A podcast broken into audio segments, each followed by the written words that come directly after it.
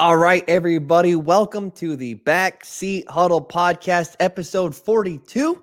I'm your host, Tristan Weber. I got a short show today because it's just me. I'm the only one that comes up with this stuff, and there's just not a lot going on right now. But I am going to talk to you guys about the NFL schedule release, and there's a couple teams that got some scheduling breaks, and there's a couple teams that did not. Going to be going over that with you. I'm also going to be giving you my predictions for the NFC North today. And over the next six ish, eight ish weeks, I'm going to give you every division in my prediction on all divisions. But today I'm starting with the NFC North and the unlikely victor of the NFC North this upcoming season. So, enough chat. Let's just go ahead and get into it.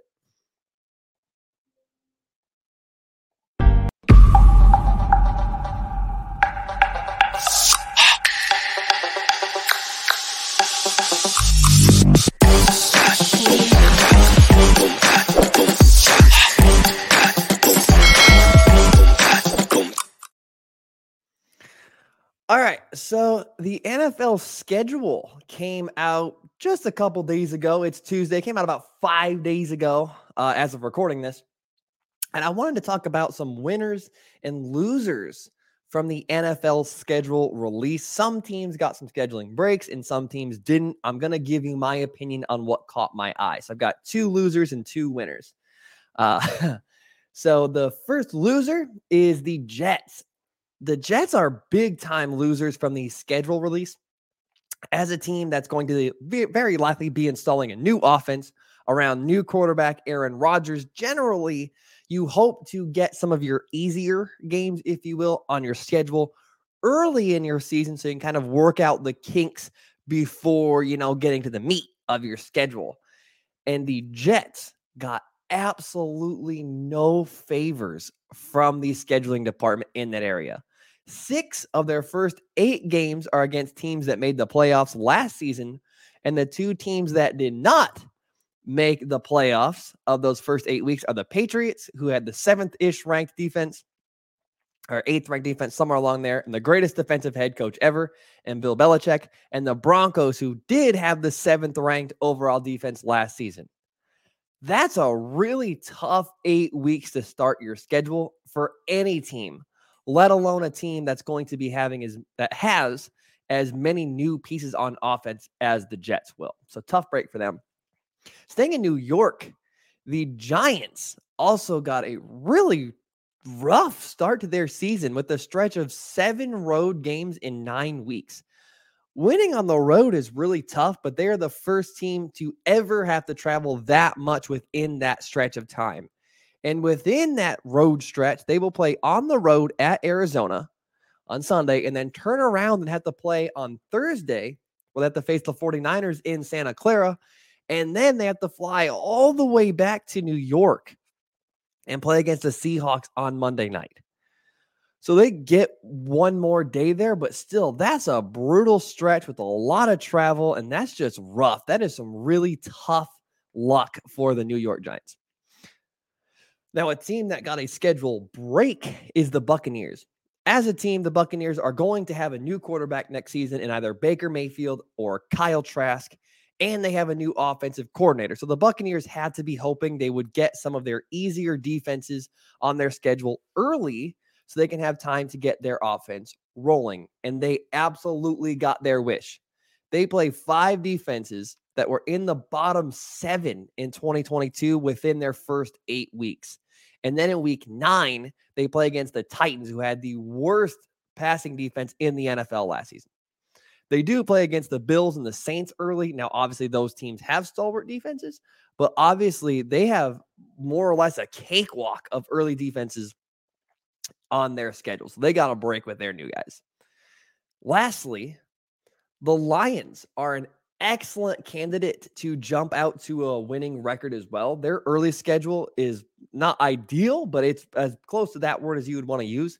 They start off the season, they open the season, the entire NFL season against the Chiefs in Arrowhead, which is not ideal for anyone. And then week two, they play against the Seahawks, which is a winnable game. And then they play against the Falcons, Packers, Panthers, Buccaneers, Ravens, and Raiders. It is not out of the range of possibility that this team starts in the six and one or five and two area.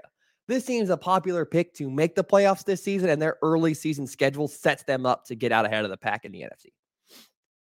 So, those are just a couple things that stood out to me for the schedule release. There wasn't a ton, but that's what stood out to me.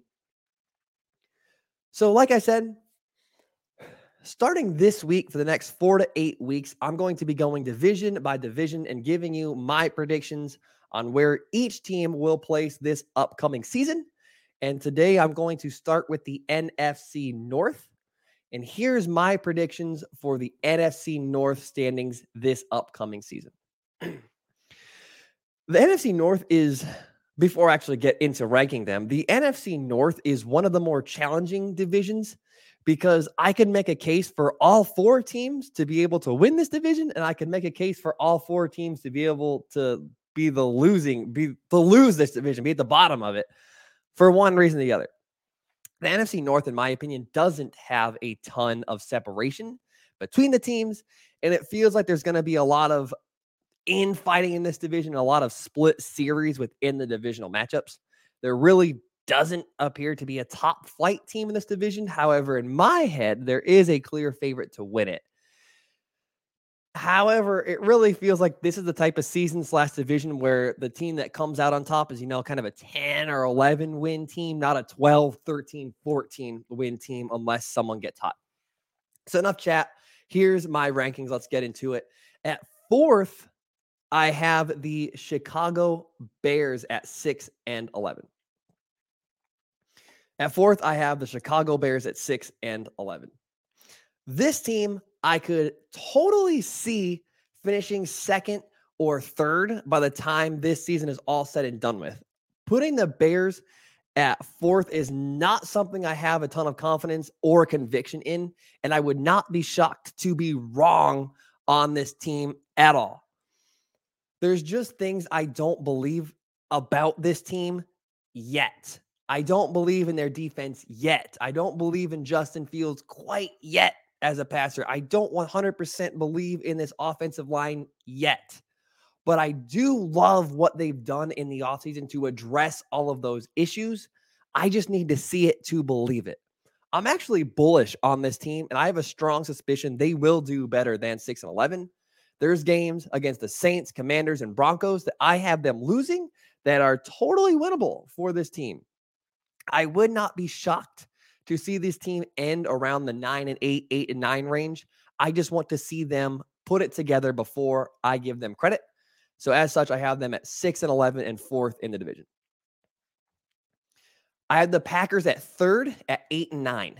This is another team I could see doing a little better than their record. The main reason I have this team at eight and nine is because they have an absolutely brutal stretch starting week six, where they could go easily on a seven game slide where they pay where they play the Broncos, who I think will be much better this season under Sean Payton, the Vikings, Rams, Steelers, Chargers, Lions, and Chiefs. That is a really tough stretch of games. I don't see how they get through that any better at the most optimistic four and three if they do manage to get through that stretch relatively unscathed, they could definitely have a better season than the eight and nine that I'm predicting. But I'm not high on this team after losing Aaron Rodgers. It's hard for me to look at the Packers potentially taking a significant downgrade at quarterback and then expecting them to have a better record than they did last season. I'm willing to give the Packers the benefit of the doubt and give them the same record as they had last season, but I would not be shocked to see the Packers finish last in their division. At second, at second, I had the Minnesota Vikings at 10 and 7. This team is going to take a step back from their 13 win season they had last year. We all know it. Everybody knows it. It's well publicized that they won a record amount of one score games last season. And you just don't catch that kind of lightning in a bottle twice unless you're the New England Patriots. They also have division winners schedule this season. So their schedule will be more difficult than it was last season. They play in five primetime games this season. So, based on the Kirk Cousins memes, that's an immediate five losses right there, which is already more than they had total last season. The Vikings won more games than they should have last year, in my opinion, and they just come back down to earth a little bit. So 10 and 7 feels really fair for this team. They're a solid, good team in a not great division, so they should win some games. No disrespect. That just feels like what type of team they are. I have the Detroit Lions winning the NFC North for the first time since 1993 at 11 and 6. I have this team winning the division based on what should be a strong start. Their early season schedule shapes up for them to start really hot. I'm predicting them to start the season 6 and 2 and then even out a little bit at 5 and 4 down the stretch. I really love what this Lions team has done in the offseason. They've addressed the back end of their defense that wasn't great in free agency, as well as drafting a safety out of Alabama in the second round of the draft. And then they obviously, well publicized, drafted Jack, Jack Campbell, the inside linebacker, to help the interior of their defense as well. They also went out and got a TJ Hockenson replacement, tight end, also out of Iowa. I can also see Jahmyr Gibbs being an excellent fit on this offense, being an Alvin Kamara type of player here. So I like a lot of what they've done, but there are some things I don't love. Like I don't love them losing Jameson Williams for the first six games. I don't love the fact that they lost TJ Hockenson despite drafting his replacement because he's really good. And I also don't love that they lost wide receiver DJ Chark either. But I'm going to be optimistic. Jared Goff looked great last season under offensive coordinator Ben Johnson. So I really like the Lions this season enough that I have them winning the division for the first time since the year before I was born. So those are my rankings for the NFC North, my opinion on the schedule, and that is my show today. Thank you guys all for stopping by. Feel if you're watching, feel free to like and subscribe. Take care, everybody.